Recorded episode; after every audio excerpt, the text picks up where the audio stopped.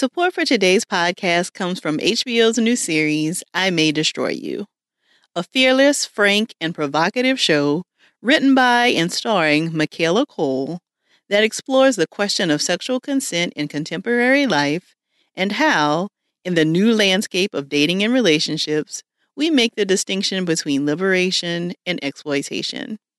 The Atlantic calls it a brilliant, explosive consideration of modern sexual mores. Decider described it as an ode to the black female artist. Be sure to watch new episodes of I May Destroy You on Mondays at 9 p.m. Eastern on HBO and stream it on HBO Max.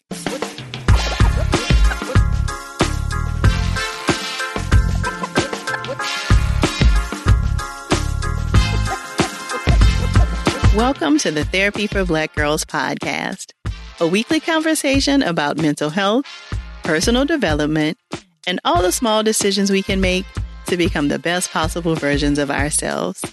I'm your host, Dr. Joy Harden Bradford, a licensed psychologist in Atlanta, Georgia. For more information or to find a therapist in your area, visit our website at therapyforblackgirls.com. While I hope you love listening to and learning from the podcast, it is not meant to be a substitute for a relationship with a licensed mental health professional.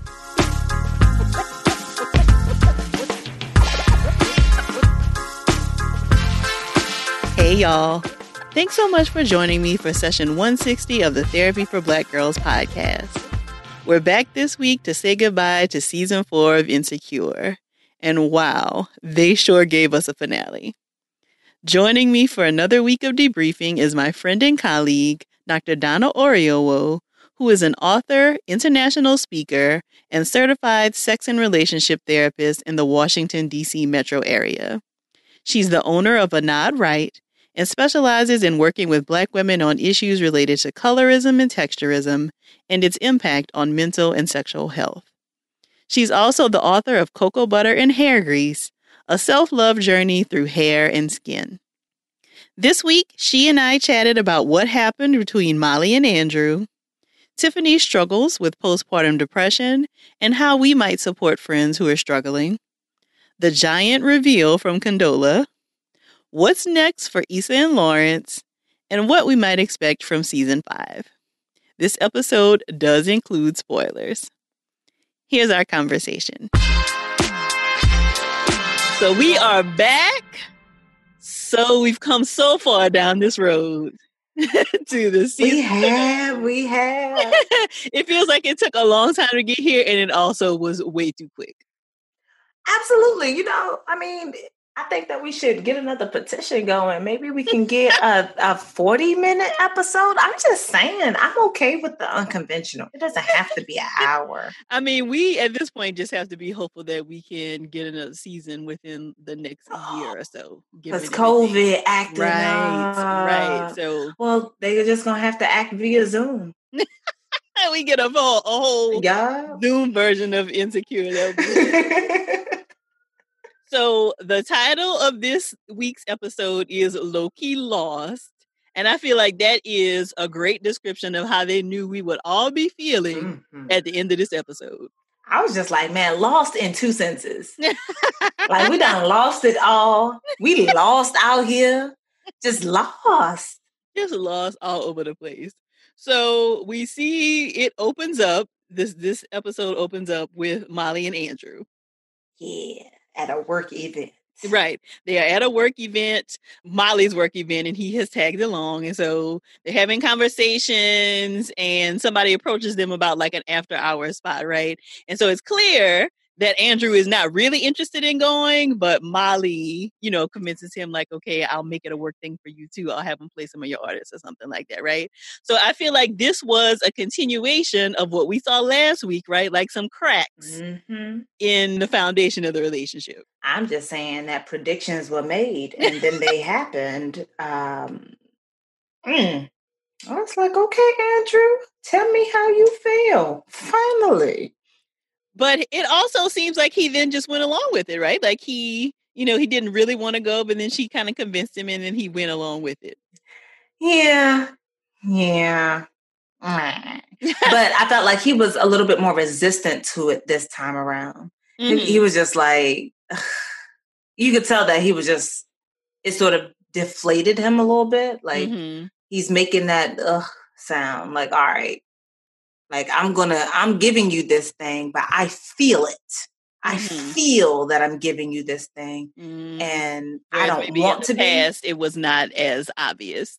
Exactly. Yeah. I felt like he made it very obvious that he was not happy about making this concession this time. Mm-hmm. And yeah. Yeah. Well, we see very shortly after, right, that there is a continuation. So they've gone to this after work thing, and now they get back to the apartment and they want to watch the finale of Looking for Latoya because he has avoided. happened with Latoya. Right. We have avoided all the spoilers, and he's like, "Okay, we're finally home. We can watch this because now we're, you know, not on your time. We can do it now."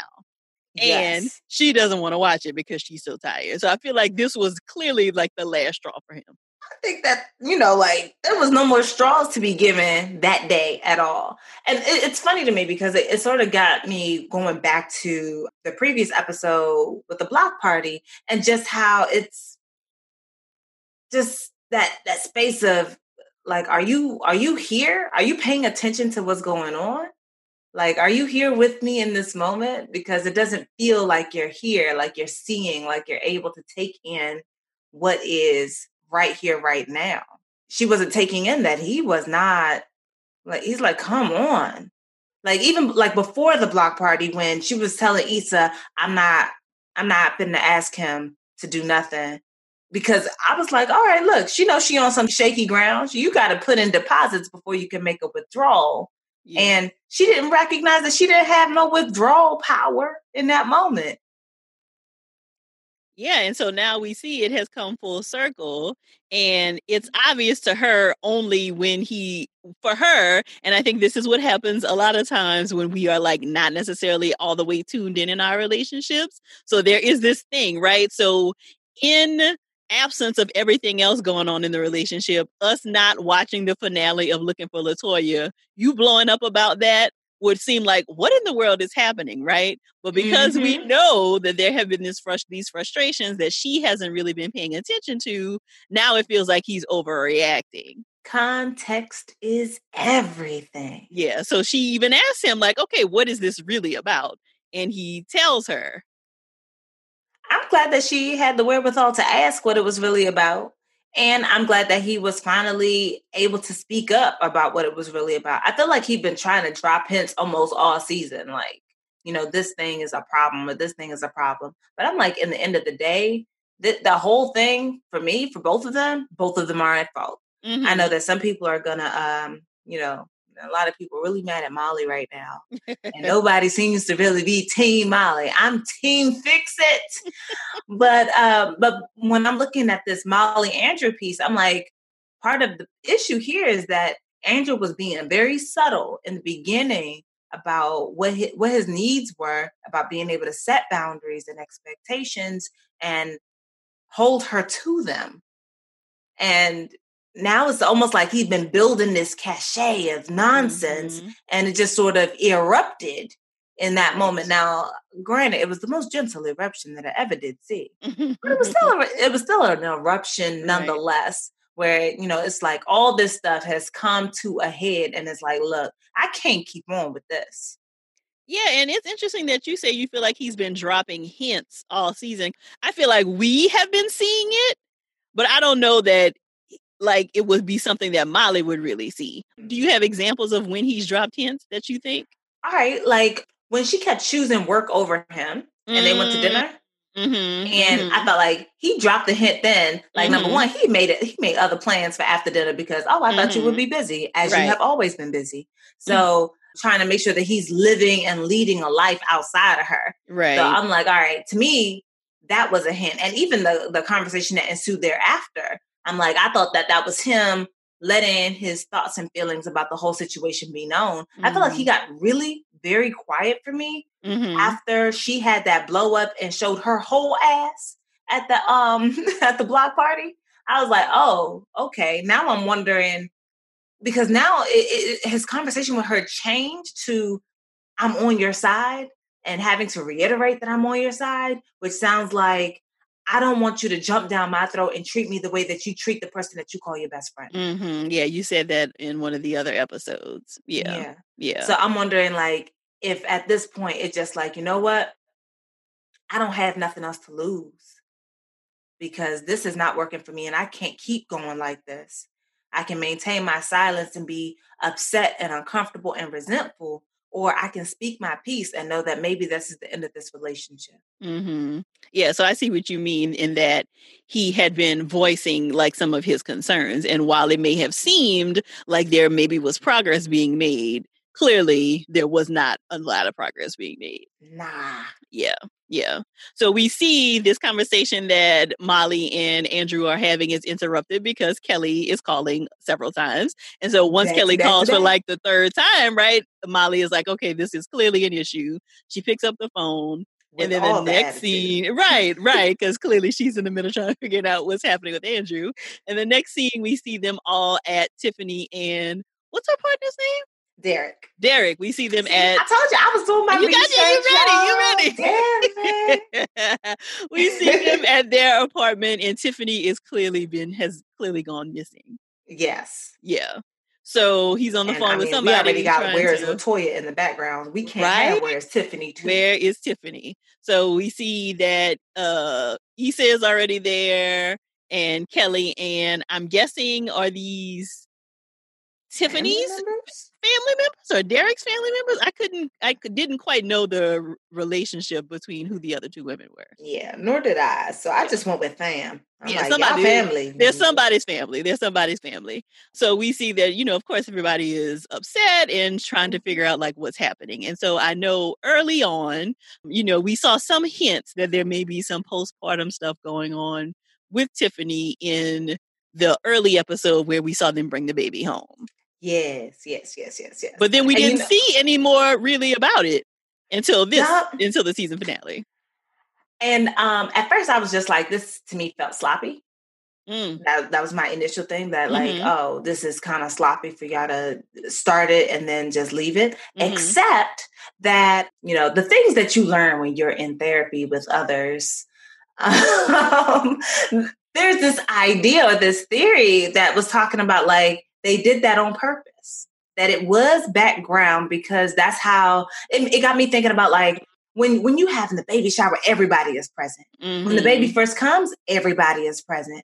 But after after a while, everybody start falling off, fading back, and you sort of are in the background dealing with the stuff on your own, and it's never it's not forefront and center in that moment. Mm-hmm. And that this you know this this postpartum depression worked in much the same way. It was just like it was just like a fallback, like because she was very present at the beginning of the season and then became less so as we moved through the season mm. and just like oh she's sort of left by herself to sort of deal with this thing oh that is a very interesting parallel that is yeah i mean because we saw in the beginning of the season she was still pregnant right when Issa was still trying to get mm-hmm. her funding for the uh, block party then she we saw her at the block party and she had already had the baby. And and, I, and was and she was drinking, right? So it was clear that she needed some time. You know, she was really appreciating because Derek had come to the block party with her at first, and then the baby was crying. So she was like, "Can you just go home and do it?" So she clearly still wanted to have some of that time to kind of be with her friends, and you know, kind of. I think that that is something that happens a lot, especially with new moms, right? Is that there is a real struggle between who you were before the baby and who you are now as somebody's mom and really struggling with like that identity piece. So I and think we saw a, li- of, a little there too. Yeah, I feel like there's just a, like a general lack of awareness that just because you got something new and precious that you may have wanted doesn't mean that there's not also still grief. Mm-hmm because I'm like, you're still grieving that old life. Like this was, you know, grieving when you get married, you're grieving that single life. When you when you have a child, you're grieving the time when you did not have a child and that. And it's just it's just letting go of the one thing in order to embrace the other, but you still have to go through your grieving process, whatever that looks like. It sort of reminded me of one of your um, previous episodes. I don't have episode numbers because you do, um, but the one where you talk about graduating Mm. and that yes, there's you know the the fun and excitement of oh my gosh, I'm a graduate, I'm done with school, but there's also the loss of the identity of being a student yeah. um, in the traditional sense of the word, as opposed to you know I am a student of life, mm-hmm. but you know it don't cost no money. right. But I think if we go back to your theory about how much of the season related to her and the baby mimics like real life, we also Mhm. saw that there was so much energy around what was happening with Molly and Issa that it did feel difficult for other people's stories to, to be able to shine through. Exactly. Yeah. It gets me thinking about like how we can make something the center of our worlds. Like you see people who are breaking up with somebody or you know they're going through relationship transition. I see people who are like, okay, we're not having sex. They are so focused on this one thing that they're not necessarily able to take a step back and see how all there's still a bunch of stuff happening in their worlds that also may have compounded this particular issue. Mm-hmm. So I'm just like thinking about like, okay, there's all this stuff going on in the background of their relationship. And if Tiffany were more present, if she was not dealing with what she's been dealing with, what might have been different? Mm. Could anything have been different? Yeah. Well, I think that that's a really good conversation, right? Like some ideas about what it does mean to to kind of maybe be the first mom in the group because that's another Mhm. dynamic, right? That And she had already talked about how she was feeling separated right, right. And that she felt like she needed to go get her some mommy friends. Mm-hmm. Mm-hmm. Yeah. So I wonder if that may be a conversation to have around like how do you as the non-mom friends continue to be able to support and show up for your friend who is a new mom? Exactly. Do you have thoughts? Nah, How do you show up for your friend who is a new mom? Um, well, number one, make sure that it doesn't stop right after the baby stops being a newborn. mm-hmm. Like, don't stop showing up. Don't stop doing things and giving things and being present. So I'm saying, like, make a standing appointment once a month at the very least, or get a, a rotation of friends together that somebody's always going to be there to, you know, give her mo- mommy relief time. Maybe two of you go together. One of you get the baby, and the other one of you get mom Mm-hmm.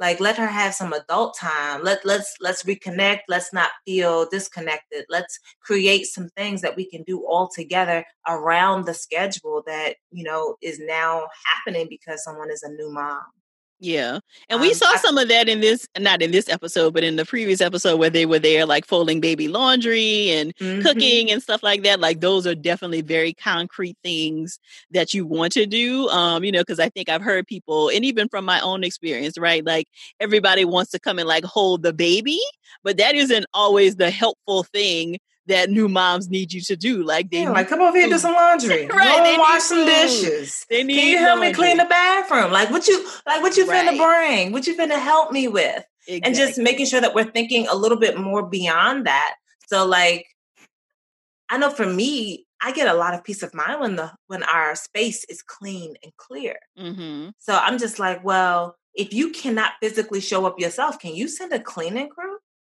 Good point. Can you hire uh, uh, somebody to go make some meals? Like if that's something that you have the the financial means to do, maybe do something like that. Maybe send the food along. Uber eats that thing. Yeah. Like and whatever it is that you got to do. I also think that it's important for us to make sure that we um, kind of verse ourselves in postpartum symptoms. So I know I did an episode with Dr. Christy Christopher Holloway, and I will link it in the show notes all about postpartum. That's her specialty, not at all mine. So I will not, you know, even try to go too in depth with this, right? But I think it is important for us to know some of the symptoms so that when we do have new moms in our circle, we can ask about this um, because it does happen far more often than we, I think, like to think. And so I think again, with everything going on with Molly and Issa, they may not have been taking the time to like really check in, like, hey, how are you really feeling? And what does this experience really look like? And again, not that you can necessarily make an intervention, but if you are noticing some things like her being more withdrawn or mm-hmm. whatever, mm-hmm. then you can have a conversation. They did notice about, that she was drinking, right? They're like, oh, you you over here drinking at this black party. They did they have a conversation about that?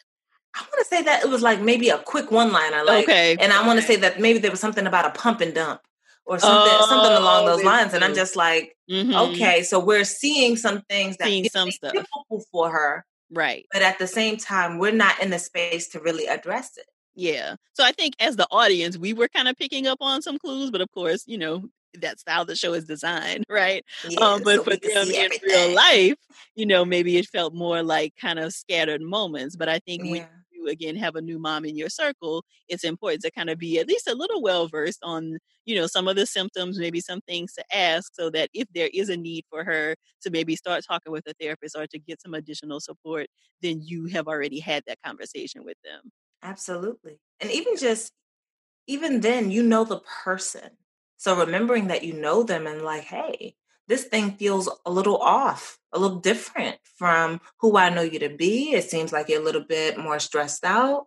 Um, I think that sometimes you can ask, how can I help? But I think that also just taking the reins because even the idea of someone having to think up what you can do to help them and how they can delegate that task to you now becomes additional work for them. Yes. So making sure that we're we're thinking about like, all right, out of the list of things that you know are usually needed, how can I be of service? Mm-hmm, mm-hmm. And That's take it point. over instead of trying to have this new mama who's already arranging so much now have to arrange how you're going to help them. That's yeah. too much. Yeah. It might end up being one thing too many. Sort of like uh now it's like I can't watch looking for Latoya. right, right.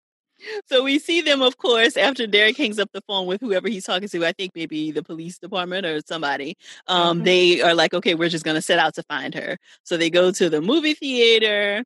Um, and I think, of course, that this uh, plot of having Tiffany missing is also a great way to make sure that Molly and Issa have to be in contact in with, one with one another. Yeah. So, and we see that there's still this tension um, with Molly and Issa, but of course, for the greater good, they are talking with one another and, you know, trying to have a game plan about how we're going to find her. I felt like it also served the ulterior motive of opening Molly up a little bit more. How so?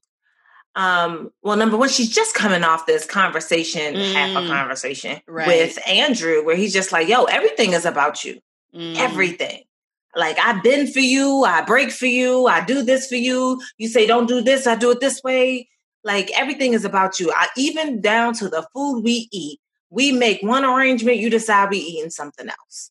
Mm-hmm. So it's like, okay, everything is always about you. You are at its center and you know best.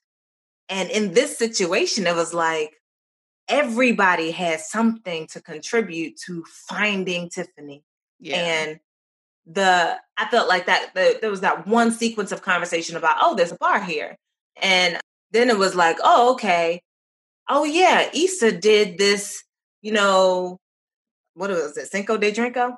yes, whatever they called it. whatever they called it. But you know, like, oh, we're gonna go to a bunch of these restaurants. We're gonna go to these restaurants. And I felt like that was a moment for Molly to recognize that actually Issa does do things for you mm um, that she mm. coordinated this thing mm-hmm. and she, you know, she put her money on it, she put her time on it, and she was there for you. So I felt like, okay, now it's like a, oh, I see Issa black and white, and now, ooh, here goes a shade of gray. Mm-hmm. Like, let me, oh, I need to reevaluate some things. But then there's also watching how Issa had a knowledge set that nobody else had. Yes. And coming, especially when we're thinking about Molly saying things like, oh, she ran from me like she ran from a real job. Mm-hmm, and mm-hmm. the work that she did is actually something that was very integral in their being able to find her at all because right. she's able to say, oh, how much was that fare? Okay, she had this one over here. Mm-hmm. Like being able to to use her knowledge base in order to help. And I felt like that also was something that helped Molly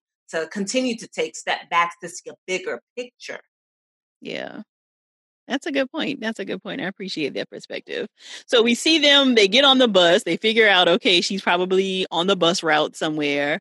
Um, and there's all these, you know, random kind of conversations on the bus. But I think a prominent piece of their bus trip is um, we see Derek doing a lot of like blaming himself. So, and you know, I the knew conversation I was like, this is the entire season.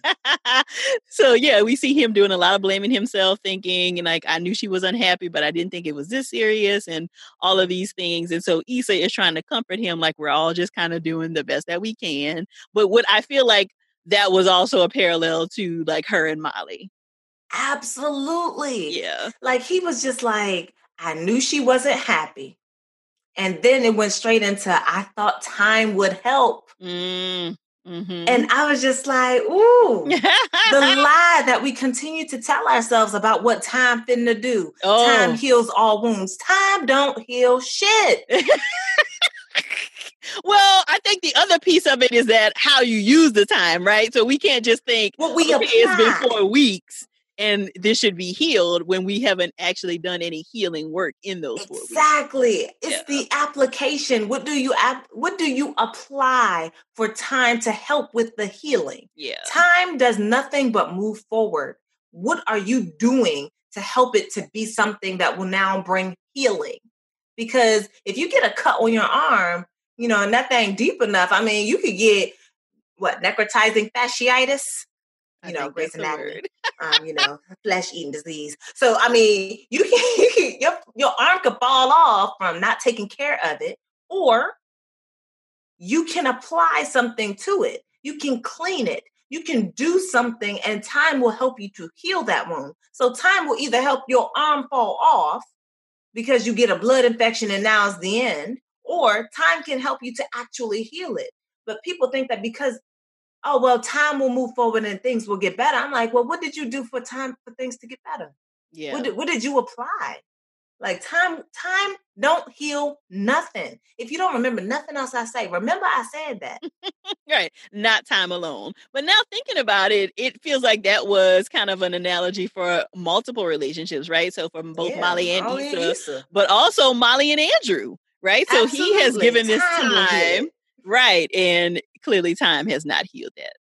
Nope. Yeah. None of them are applying the thing that they need to apply. They need to apply conversations and change or a plan of action. And none of them have actually done that. But I would also say that, you know, you're talking about Molly and Andrew or Molly and Issa, common denominator here being Molly. Well, I mean, you said that last week too. Yeah, Molly has kind of been like the common denominator this whole season. Is, is kind of what it feels like. Yeah, because I'm just like everyone else is sort of applying certain lessons, uh, applying certain things that they've learned in previous seasons or whenever. But you know, time has moved forward in such a way that it allows us to see the fruits of the labor that they put in at the start. Mm-hmm. Molly has not necessarily. She doesn't think that she had anything to change and if mm-hmm. you don't think you have anything to change, you're not applying anything. You're just watching things sort of fall apart around you. And that can feel frustrating and anxiety provoking and make you feel like you got to clutch at these straws just a little bit tighter. But at the same time, still not going to apply the things that need to be applied. Yeah. Like we're just watching a thing fall apart. You just, you, it's like, there's one episode of Grey's Anatomy. See, I, I told you I watched too much Grey's. Look at all these Grey's Anatomy references. There's a guy who had a cut on his foot and diabetes, and it got so bad it got to the point that his foot needed to be cut off, and all he's doing is mourning when he could have done something different. He's mourning was falling apart in front of him, but it's like, dude, the you it can't be solved now. It mm-hmm. should have been worked out then. Yeah. Now we have to have a new course of action we have to consider a new a new destination of what your new normal is going to look like because you've known about this for weeks and did nothing. That is an example of time didn't heal nothing. It just yeah. made it worse because you didn't apply anything. So look, i was looking at that like this this conversation this admission of i saw it and i just thought time would heal it and that th- this piece of I, I just didn't think it would get this bad and i could have done more. I was just mm-hmm. like, yo, if this is not the entire season. Yeah, very good points. Points were made, as the kids say, right? but I also think that it it kind of speaks to just having again the general education so just like we talked about you know like how you mm-hmm. might have some of those conversations with the new moms in your circle i also think as a partner of a new mom right that there are some things that you i think should be reading up on and you know being aware of so that if you see certain signs then you know that there's some action it. that needs to happen right but again back to your point about all of the excitement about baby showers and decorating the nursery and all of these things, right? And I think the same can be said about like weddings, right? Like we do a lot of excitement about the actual mm-hmm. weddings and not so much preparation for the actual marriage. And I think the same thing sometimes happens with babies is that there's the excitement of it, but not also thinking about there are some very real consequences that can happen and things that you want to be paying attention to related to mom um, so that we make sure that she's okay too because I'm just like, I feel like all of us have a collective responsibility. We shower someone with attention and love and gifts and well wishes when they're getting married, when they're having a baby. But then when it's in the process of now they have the baby, now they're in the marriage, everyone is gone. Yeah and it's almost like we revert right back to what happens in my house stays in my house. Mm-hmm. So we're unable to get the help that we need from the people who were there to celebrate us in the first place. Yeah. Yeah, and, and I think especially as the mom, you know, your emotions and everything are so all over the place so that even sometimes i think if you have mm-hmm. the knowledge you are not always able to kind of recognize for yourself like this is something that i need to reach out about you know so that's mm-hmm. why i do think it is important for our you know support system to make sure that they are also armed with that information word and on top of that i mean i feel like we cannot had this conversation without also keeping in mind the strong black woman narrative mm. that you're supposed to do all mm-hmm, the things mm-hmm. and be and look good while you do it. Yes, yes. That motherhood just comes naturally and you just know all the answers. Exactly. Yeah, that's it, not the case. It can be hard all. for us to be in a space where we're admitting that there's a lack of knowledge or a lack of know-how or that we're struggling. Yeah. And that we do need help, let alone knowing how to even ask for it. Mm-hmm. So if we're not practicing asking for help, we're also not necessarily practicing knowing what we would need help to do. Right. So for me, this is, you know, of course, multifold. And that this means that there are multiple types of conversations that need to be had, as well as a system in place for how things are going to go thereafter. Mm-hmm. Mm-hmm. Yeah. So we finally see that they have been able to track down which hotel Tiffany is at, and they are trying to get off the bus. They have this whole thing with the bus driver, and what's her name? Eh. Not Natasha. What's her? Oh, who? Kelly? Kelly, yes. Kelly's like, well, what's gonna happen if I press the button? right? She's like, I'm pressing the button. We getting off the bus, and so we see then. Now, see, now is when my heart raced because the bus driver then flags Those down the police. police officers. The police officers then confront the gang of friends and so I'm like, oh my goodness, like what? All I could think was Rodney happen? King. Oh my gosh, especially given like where we are just in the world right now, mm-hmm. it just felt like, oh, this is bad timing for this. So thankfully, and like how much you know, like the and that white guy from the bus also yes, getting involved and yes, all that, talking yes. about some, oh, my inner black woman looks just like you. Right. I'm looking like it looks just like her and now you you ready for her and in a black woman to die? Like what's going on? Right right. Yeah so that that that scene in particular definitely raised my heart rate like i said um because you just didn't know like how it was going to play out. I didn't know if there would be some something that happens you know and again given where we are in the world right now it just felt like ooh that felt very sensitive Absolutely. Yeah. But we see uh, that it thankfully goes well. They're just like, okay, we're not going to do this. And they go into the hotel. They find Tiffany. I mean, now we see that she is in a room. Now, I am I the only one that thought that maybe it was somebody else in the room? I was like, who in that room?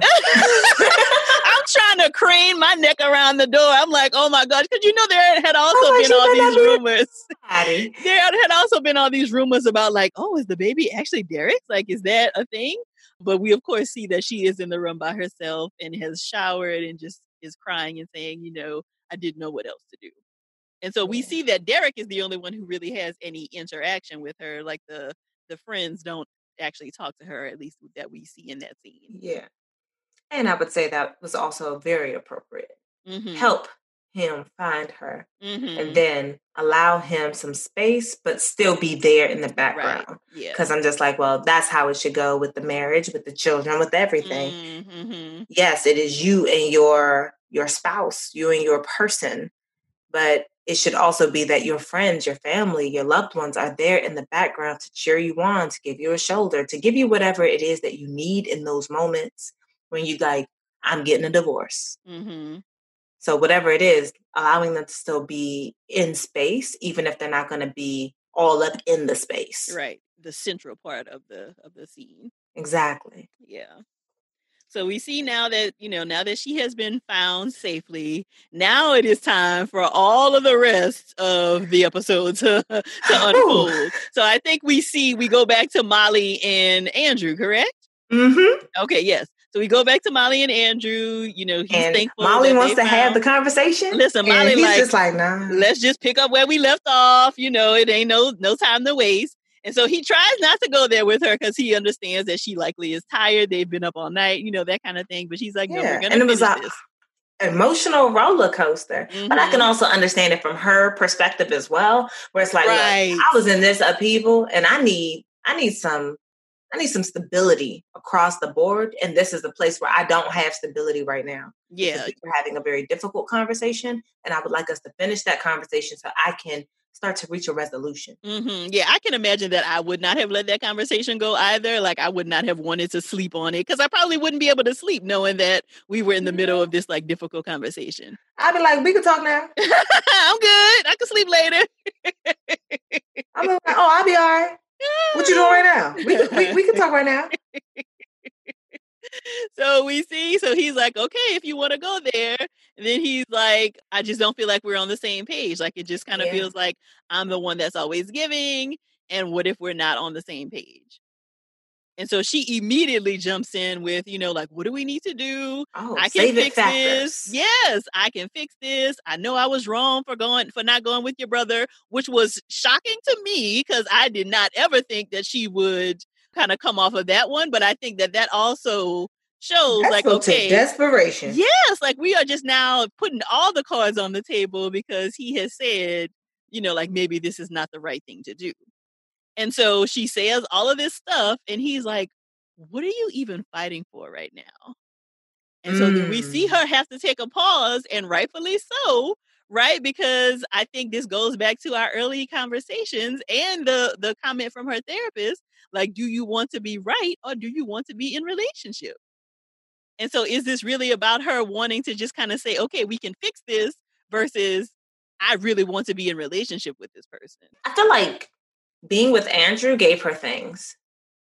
Specifically, it met what she thought that she should have, even from season one, that she should be with Mhm. somebody by now. Yeah. and that that should be a serious something with someone. And in some ways, it felt like he was just there. So you here, so I'm gonna make it work with you. And then it's the the piece for me of Issa basically like, look, it sound it don't seem like it work out with nobody you with. And now it's, it ends up being like, a, oh, I, I'm watch me, watch me. I'm gonna prove to you I can make it work Mm-hmm. Mm-hmm. and and I've, I'm of course also thinking about what the world tells dark skinned black women, Mm. and the world tells dark skinned black women that you don't, you ain't nobody, Yeah. that your value is less than everybody else's, and if you want to show us that you have value, then you need to get yourself a partner, specifically a male partner, and that if a man should choose you, well, now you fixed. Yeah. Now you have some value, but only as long as he wants you. mm-hmm. So that grasping to stay in a relationship while being confronted with like, what are you fighting for? Mm-hmm. I felt like to me that was such an important piece of the conversation because I'm I'm looking at all the things. I'm looking at this is an interracial relationship.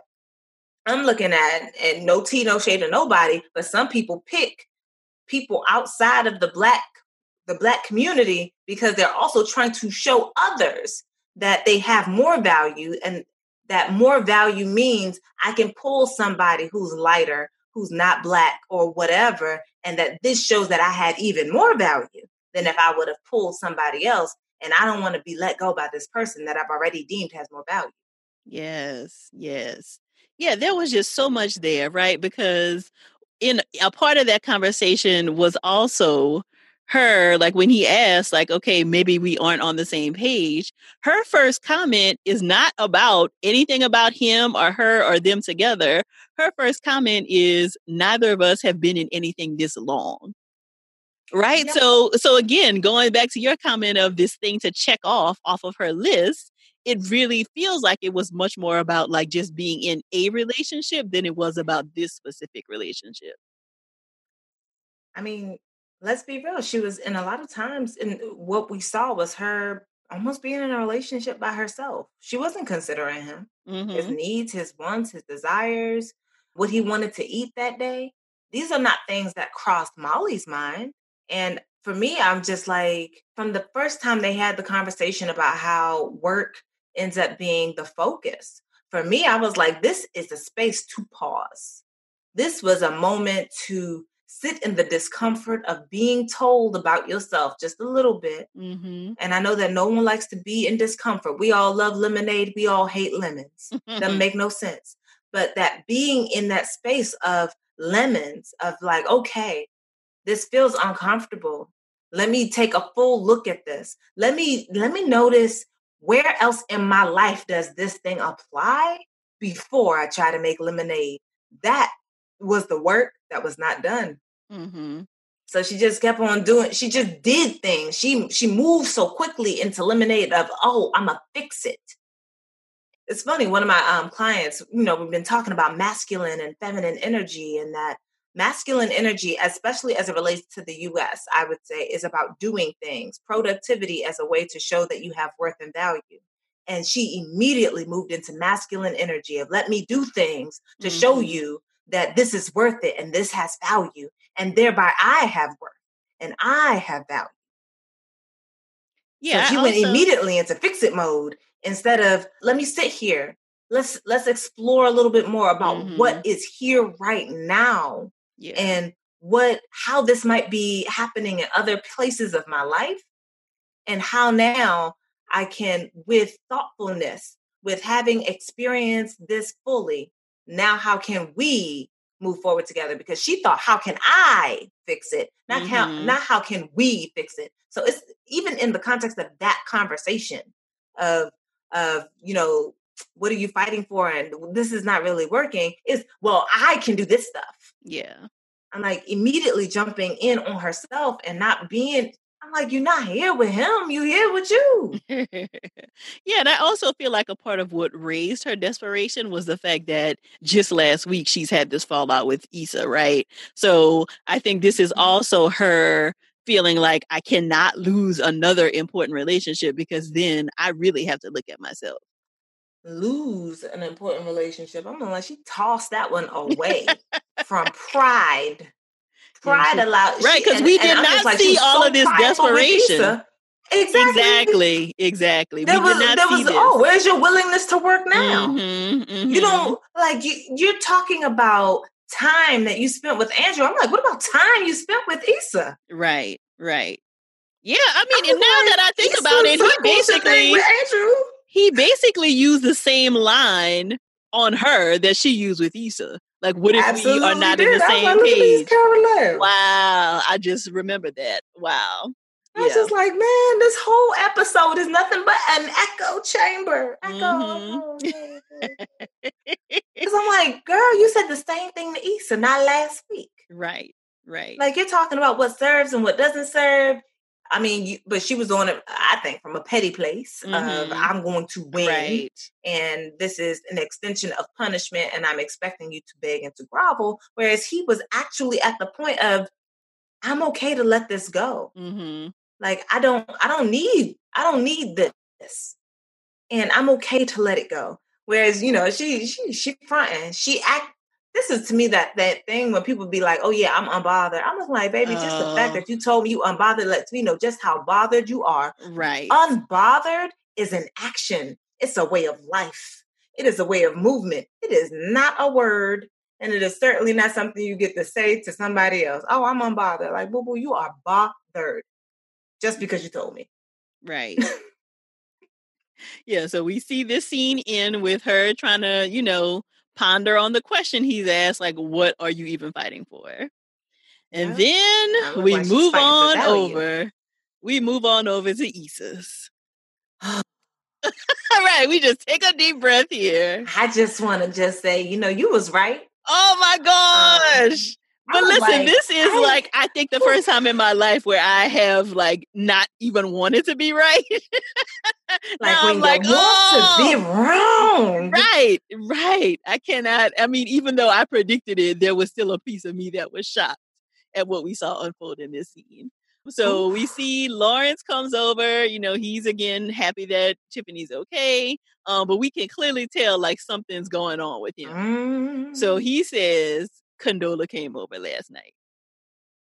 And like, here all, we go. You can't leave it right there. Right. First of all, that's what, what was you doing with last night? right. I thought I wasn't talking no more. Like, what's what's happening here? Oh my gosh. So first of all, we got to talk about though how this entire scene was so beautifully shot. Like we keep seeing back and forth to the conversation yeah. between Issa and Lawrence and the conversation between Condola and Lawrence. Like beautiful, masterful like, cinematography as always. Beautiful. It's so seamless. I was like, yeah, what's the answer? Oh, okay. Listen, I, I feel like I need to get on Udemy or something and, and take a like beginner cinematography class to see how you even do any of this stuff because it's just so masterful. I mean, I think you got it. You should do it. Listen, and then I, you could do. I could barely do a Black selfie. Girls, the TV show. I'm still mastering my selfie, so we're not gonna go that far. so we see him tell her. Um, well, we see Condola tell Lawrence in like that flashback that she's pregnant. Mm-hmm. Listen. Mm. Wow. So, wow. the chickens have come home to roost. Um, and so Issa, of course, is looking like, what in the world? And so he shares this is not anything that has happened since they've been together, right? So I think that's where her mind initially went was, you know, we just kind of got this thing started and now you are ready with her. But it sounds like this is from when Condola and Lawrence were actually together. Yeah.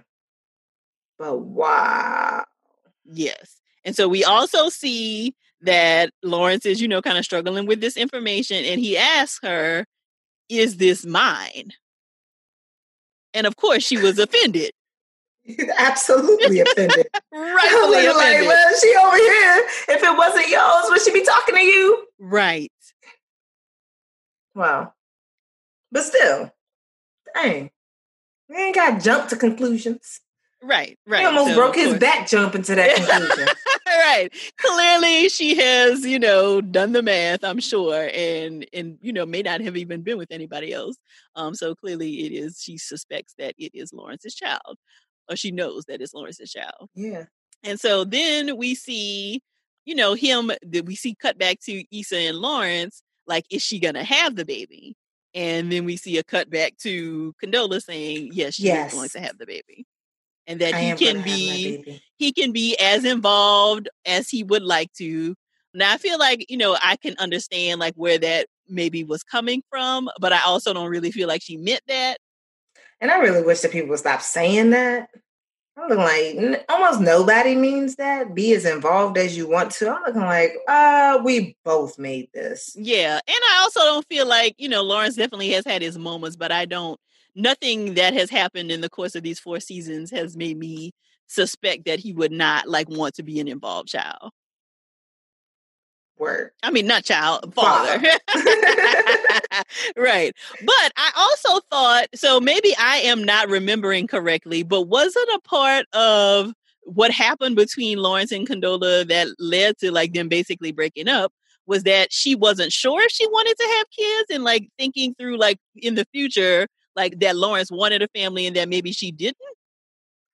I feel like that was part of it in addition to like marriage. He was he was ready. Mm-hmm. He was ready to jump on in and mm-hmm. she was not ready. And I can definitely understand uh, his confusion here. It's like, wait, you ain't even want, but you want to have my okay. Yeah, so what do you I, I haven't quite been able to kind of make sense of that. Who can? I mean, it is a TV show. We ain't got all the answers, right? But but I did think like, oh, okay. I thought she wasn't quite sure. Now, of course, when we talk about things hypothetically, right? When we mm-hmm. try to predict how we might feel in the future, that is not always a match for how we feel in reality. So it, it's yeah. very possible that at the time she was having that conversation, she did not want to have kids, and then when she was pregnant, then her mind right. changed. Exactly. Yeah. Because I mean, circumstances, emotions, hormones, all these things will flood you and tell you what it is that you really want to do. It's easy to speak from the comfort of a couch without having to actually make any sort of decision of that type of magnitude. But when you're in it, you're in it. And that is, that's a different space to be. Yeah, yeah, absolutely. And of course, you know, there's been all this conversation online related to, well, if she was going to like have the baby herself, why even tell Lawrence? And I don't, I don't know that that's really an option. Um, like even no. if you do ultimately end up, you know, parenting the child alone, I don't know that it's ever a good idea to not tell the other parent that the child exists. I think that that to me is entirely unfair to decide unilaterally that you are going to keep the information about this being that this person helped to create from the other person. To me, I'm just like, nah, that's not cool to keep it a secret, even if you are willing to raise the child on on your own you are robbing somebody of a choice. Yeah, so I, I definitely would not agree with those those sentiments of her. Just yeah. like again, even if she decided that she was going to rear the child on her own, Lawrence definitely should still know. Exactly. Agreed. Yeah. Yeah. So we see Issa is like, "Ooh, this is too much," which is interesting for Issa, right? But I also feel like it is a continuation of the growth that we feel like we've seen in her this season. Yeah, because she used to be willing to just okay. Mm-hmm. Mm-hmm. And I, I, was just like, all right, Issa, being yeah. able to say like, this is too much, like asking the questions that she felt that she needed the answers to, and then being able to say like, this is too much. Yeah. And you know whether or not this is too much. Let me. I need to. I need space and time to think and mm-hmm. allow me to come to a conclusion on my own, or this is too much and this is over. Whatever that is, just being in that space of I can't mm-hmm. with this, and certainly can't with this right now. Right. I think that um, for me, I'm just like number one, way to speak up about yeah. what it is that you need in that moment, and being able to say that this is too much, mm-hmm. and giving yourself whatever time and space that you need. And exiting left from the conversation so that you can consider what's next. Yeah, yeah.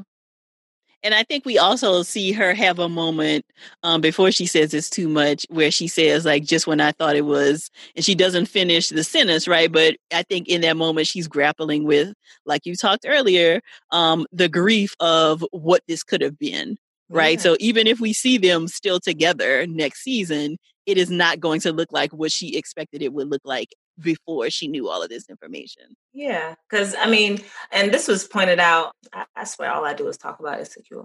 um, but this was pointed out that it was just like we remember that when they were, you know, I guess more broken up in a better space when she had that entire like dream sequence mm-hmm. of their life mm-hmm. together. Mm-hmm. That if she thought that she was going to get that now, yeah, that now that dream in some ways is gone because she's not going to be the first. She yeah. will never give him his first child because that yeah. honor has already been it's already been taken. Yeah.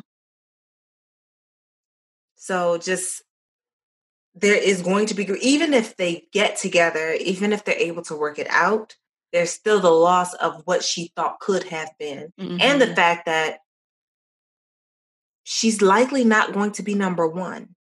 Yeah. His child is now going to be number one. In theory. In theory. Yeah, because we know that doesn't always happen. But yes, you're right. Yeah, that there would be lots more energy related to, you know, helping to take care of the baby. Mm-hmm. Yeah. Yeah. So I mean, I so it definitely feel like she'll be she would feel some type of way if he was not doing what she felt. Right. Yeah, that's what I'm saying. Like, I don't. I, think I don't feel look like, at him differently. Yeah, I don't feel like we've seen any signs again that he would not be involved. But of course, you never know. But I don't think we've seen any signs really that he wouldn't. Yeah. Yeah. So we see the sunset kind of on her and on the balcony on the day and you know she's kind of just like oh i'm just gonna smoke this away for a moment because i need a break. let me take an indulgence for me i need a moment i need a moment although i was also in that same moment i was thinking about like i was thinking about lawrence because now it's like can he still be a san francisco tree mm. well i feel like that drastically changes right i mean because he and uh Condola are not together, so it's not like he she probably is not going to be interested in packing up her life to move to San Francisco moving. just because he got a new job. So I wonder what that means. Like, does he still move or or does he stay? Does he stay now? Because I'm like, a 45 minute flight might be okay for somebody's relationship, but right. children require a oftentimes more. more. immediate attention. Exactly. So, exactly. um, like, well, and does this then in some will this revert him back some ways to season one him. Mm. staying in a space where he doesn't like it he's unfulfilled so that he can show commitment or you know be responsible in this way. So yeah. like does he have to give up on the dream in a sense yeah. And I wonder, you know, we're kind of jumping ahead of predictions, but I wonder if we even see very much of Lawrence next season, right? Like if yeah. Issa has made the decision that, you know, this feels like too much and it's not something she wants to do. I mean, now Lawrence is still connected to the friend group because he's friends with Derek, but I wonder how much we even see of him if he and Issa are not together. Yeah. Who knows? Whew. So we close the season um, with this scene that we saw last week, uh, the early shot of her walking somewhere saying "Hey," and we know now that it was Merkato. I don't know how I how I missed that background information, but um, it's, she's walking into the Ethiopian restaurant, and of course, once we know where she's going, we know who she's going to be. like we know who there, who now all is over there. We know. now we see that it is Molly who has called. So she walks in, Molly saying, you know, thank you for coming. And Issa says, I'm glad you called. And I would like to say that is the energy like that I needed in the first place. Listen, I so, needed Molly to make the call because that lets us know that Molly is contrite and that she understands fully the role that she has finally played in all the shenanigans. So, what do you feel about Molly making the call now? I feel like I feel to me it's it's almost tainted. Mm. Mm-hmm. Um, on the one end, yes, you need to have the conversation, so it's all good. But on the other end of that, I'm just like, are you calling because Andrew's over? And that's what like, it feels like to me. It feels yeah, like if, there's reactionary. Andrew, right. If her and Andrew had not had this conversation and presumably broke up, I don't feel like she's calling Molly or Issa. exactly. And uh, Rafaela Fiallo, um, one half of Afrosexology, she said it might be that they're just uh, drama bond. So not trauma bond, but mm. drama bond. Mm. That when they're both in the midst of trauma, they are each other's besties. They they hold mm-hmm. each other mm-hmm. down. They support each other, or they they have a relationship, but it, it's based in drama. Mm. And I'm just like, to me that's that's kind of sad if that's what it is mm-hmm. because we haven't seen that molly knows how to be a friend to issa on issa's glow up mm-hmm. we haven't mm-hmm. seen that issa knows how to be a friend to molly when she's in a relationship and trying to make it work we have mm-hmm. not seen it and yeah. now both of these now both of them are in a space of so much going on and right. then they come back together it's tainted yeah yeah, it definitely felt difficult. And I agree with a lot of that, right? But I also see how, of course, in the midst of both of these situations, that your best friend or the person who has been your best friend forever is the person you want to call, right? Like we saw yeah. even some of this with Issa last week when she wanted to reach out to Molly um, because she wanted to talk through these things, right? So yeah. I get it, but like you also feel like, has there really been enough work done for us to be able to come together in this space to really support one another right now. Absolutely. Yeah. And I don't think we've seen that work. So my guess would be maybe that this conversation is like the beginning of them maybe at least trying to put some of that stuff on the table while also sharing the things that they are struggling with in that present moment but we don't know. I'm just like I'm hoping that both of them end up on the doctor's couch. Mm, mm-hmm. Well, um, that would um see them well definitely Molly back with Dr. with Dr. Rhonda. Um I don't know that Issa would see Dr. Rhonda. Maybe she would have a different therapist, but it's yeah, clear but that even then maybe finding somebody support. different so that they can both go to therapy both. together. Oh yes, friendship therapy. Because I know that we don't we like there's no yeah, friendship therapy is not like a thing thing. Right. I'm, I decided at my practice we're making it a thing. I think um, it definitely can be a thing. I mean, it's basically like a form of couples therapy.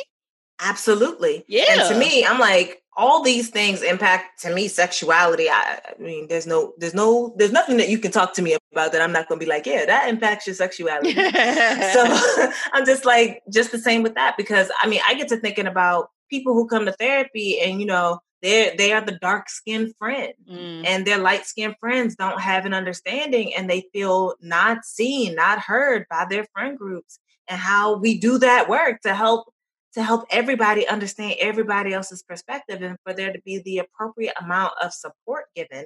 So for me, it's the same sort of thing that I would do in, a, in, in couples therapy, but mm-hmm. I have been doing it with friends. Yeah. And I, you know, Valerie, the my newest therapist, you know, I'm teaching her how to help to facilitate these conversations between friends because I'm just like, you know what? friendship therapy is not a thing and it should be mm-hmm. because we have over prioritized romantic relationships yes. the same way that we watched Molly do all season. Mm-hmm. She was mm-hmm. willing to mm-hmm. work on anything with Andrew, but she was not willing to work on anything with Issa. Yes. Yeah. So that would be great if we see them in friendship therapy next season. Yeah. So, in addition to them being on a couch with a new therapist, what are your other predictions of what, what we might see in season five whenever we get it? I think we're going to see masks. I see masks. No, you don't see masks? Perhaps. perhaps. but um, honestly, I'm hoping that what we do see is maybe the season opener is um, I'm assuming that some time will have passed between mm-hmm. this and that, but that we're we're watching continued work between Issa and Molly that they're trying that maybe we'll be seeing them use like therapy tools mm-hmm. to to try and now I hear what you're saying. What I hear you saying is this, and what I'm and I love you and I want you to know that this is what I'm feeling and thinking. I feel like maybe we'll see some tools or at least some some attempted trying to make things work a little bit better between them. Um, I'm actually hoping that we see a little bit more of the extended friend group. Mm-hmm, I felt mm-hmm. like for mm-hmm. me this season it was missing yeah more, and I would like to see more of it. Mm-hmm. So um, I'm hoping then that we're we're seeing that the village in a sense is coming together to really help support each other in different ways because I yeah. think that is very necessary. Like mm-hmm. we can have a best friend, but we still are part of a friend group. Yeah. And that they may have and offer different perspectives that we should also value or that we can also value. Mm-hmm. So I'm mm-hmm. hoping to see a little bit more of them. I personally, you know how I feel about my Issa and Lawrence. You know I prefer Nathan. So we didn't I'm talk very much about they had that brief interaction. Yes. I do think we will see more of Nathan next season too. I just I, I really appreciated that that naked honesty. Mm-hmm. That, you know, like I felt I felt the way when I heard that you was back with him. And I was just like, go ahead, man. If you don't, if you don't speak your truth, if you don't speak that truth, I really appreciated that because I'm just like, for me, that that's the less the lesson of what they needed all season long was in that one dialog mm-hmm. where he spoke his truth. Yeah. And then was just like, I just needed to put it out there. Mm-hmm. Like, yeah. I'm not asking you to take responsibility for it. I'm taking responsibility for it, but I wanted to make sure that I communicated it and that I apologized for how I behaved the last mm-hmm. time. Yes. Look at that good role modeling he was doing for them. Mm-hmm. I'm like, they need him. Yes. This man gonna help them figure out this communication piece. Although that might be kind of weird though, right now that um like we may see the reverse of what happened when Molly and Andrew were together Ooh. Now, if you know she and and Andrew are broken up, now we see Nathan more in the picture, like we saw Andrew more in the picture this season. That might be mm-hmm. interesting. Um, so I think that Issa will be done with Lawrence. I feel like her indication that this was too much is probably something that's going to stick, um, mm-hmm. and that she will feel like this is not really what I signed up for.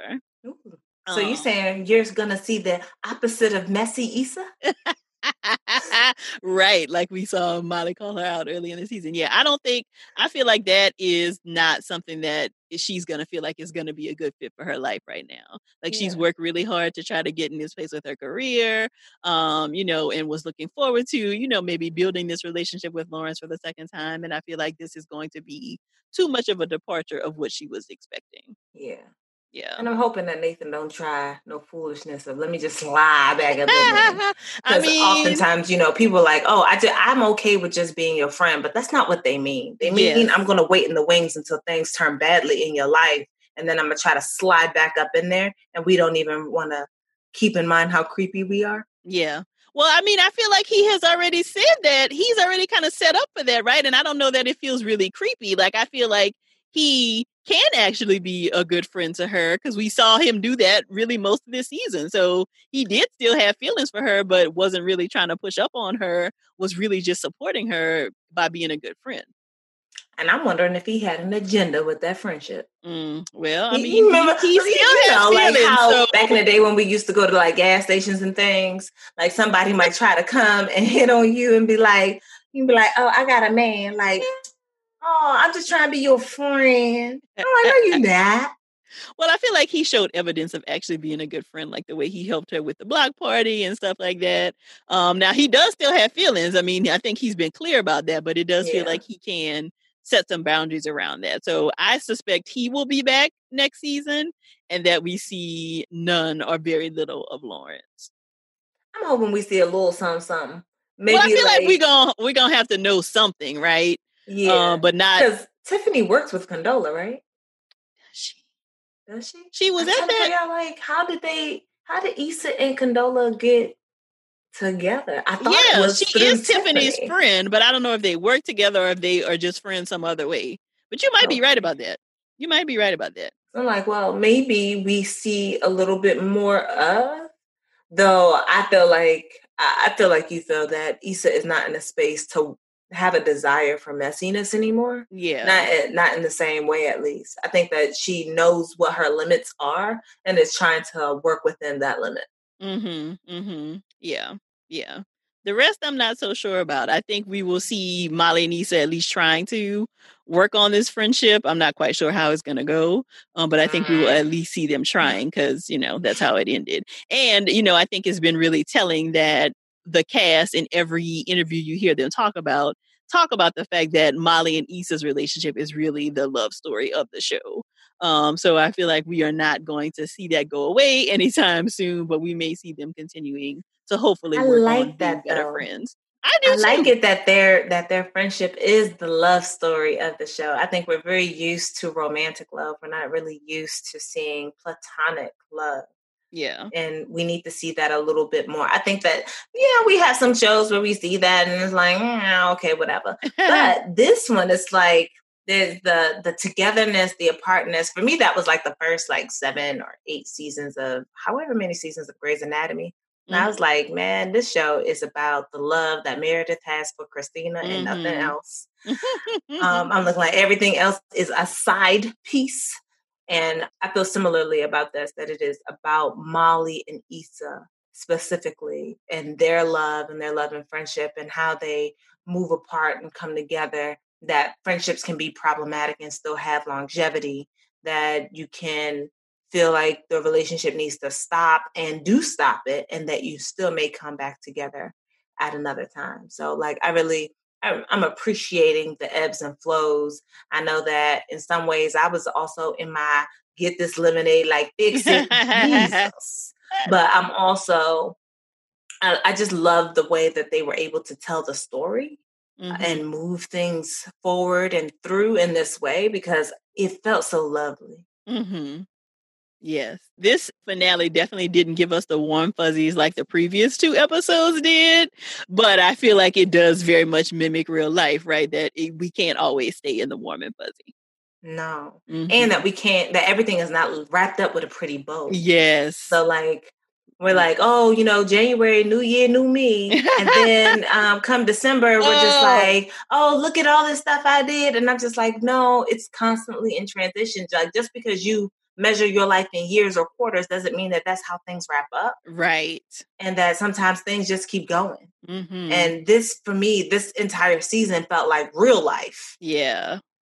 in, in, in a in a very different way. Almost just like, ooh, like that thing that sort of reminded you of whatever friendship that came to mind when you're watching them go through this turmoil. Mm-hmm. And for me, it was like watching everybody like learn to collectively hate Molly. And I'm Mm-hmm. just like, y'all, half of y'all are Molly.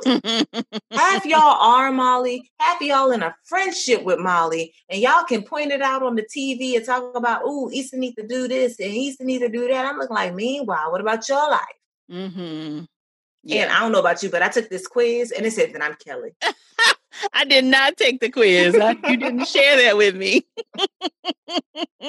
now I'm gonna I have saw the thing the on. Facebook. I was like, oh, I'm Kelli. Apparently, I care about people and I'm slightly inappropriate. Oh goodness! Oh my goodness! Tell me that thing don't, don't describe me. I mean, with, with again, like the kids would say, points were made. I took it twice trying to see if I can change my thing. Nope, I was like, nope. no, I feel like a Molly or a Issa. Mm-mm. Nope. You Kelli. I got Kelli both times. Very fitting. Very fitting. well, this has been a pleasure to debrief on these episodes every week. I feel like this was very timely, gave us a little bit of a reprieve from all of the rest of the madness that feels like it has been happening in the world. And so we will likely be back for season five whenever we get that um, to give y'all some Yay. Are debrief. you asking me out in advance? we go together. Will you go with me? Circle yes yeah, or no. I'll go with you. Yes, Max. so y'all stay tuned and again you know we always want to hear the conversation and your thoughts about the season finale so definitely share that with us on social media so tell the people where they can find you again dr donna Please do find me at AnnodRight on Instagram, A N N O D. That's my first name backwards, R I G H T. And uh, if you're just looking to get that colorism, texturism work, then please come on over to the cbhg.com. and that's the cocoa butter and hair grease all of her good stuff there of course that will Mhm. be And you know, the we be paying people to write, but people don't be wanting to write. So I'm just like, hey, I mean, Yeah, it's not like you're- we we not giving you like a million dollars a word or nothing like that. I mean, we pay a very small stipend, but you know, we do pay people So there you go. So if you're interested in writing related to colorism, texturism, everything cocoa butter hair grease world, then definitely hit her up. Yay! Well, thank you so much for joining me. It has been a pleasure. It truly has. Thank you for inviting me. It's been such a pleasure to chat with Dr. Oriowo for these debriefs. Don't forget to check out the show notes at therapyforblackgirls.com slash session 160 for links to our previous conversations about Insecure or to grab your copy of her book, Cocoa Butter and Hair Grease. And please share your takeaways with us on social media using the hashtag TBGInSession. And don't leave your friends out of the party. Be sure to share this episode with the other Insecure fans in your life. If you're looking for a therapist in your area, be sure to check out our therapist directory at therapyforblackgirls.com slash directory. And if you're looking for a little bit of extra support right now or need a place to just be, come on over and join us in the Yellow Couch Collective, where we take a deeper dive into the topics from the podcast and just about everything else. You can join us at therapyforblackgirls.com slash YCC. Don't forget to check out the new episode of I May Destroy You Monday night at 9 p.m. Eastern or stream it on HBO Max. Thank y'all so much for joining me again this week. I look forward to continuing this conversation with you all real soon. Take good care.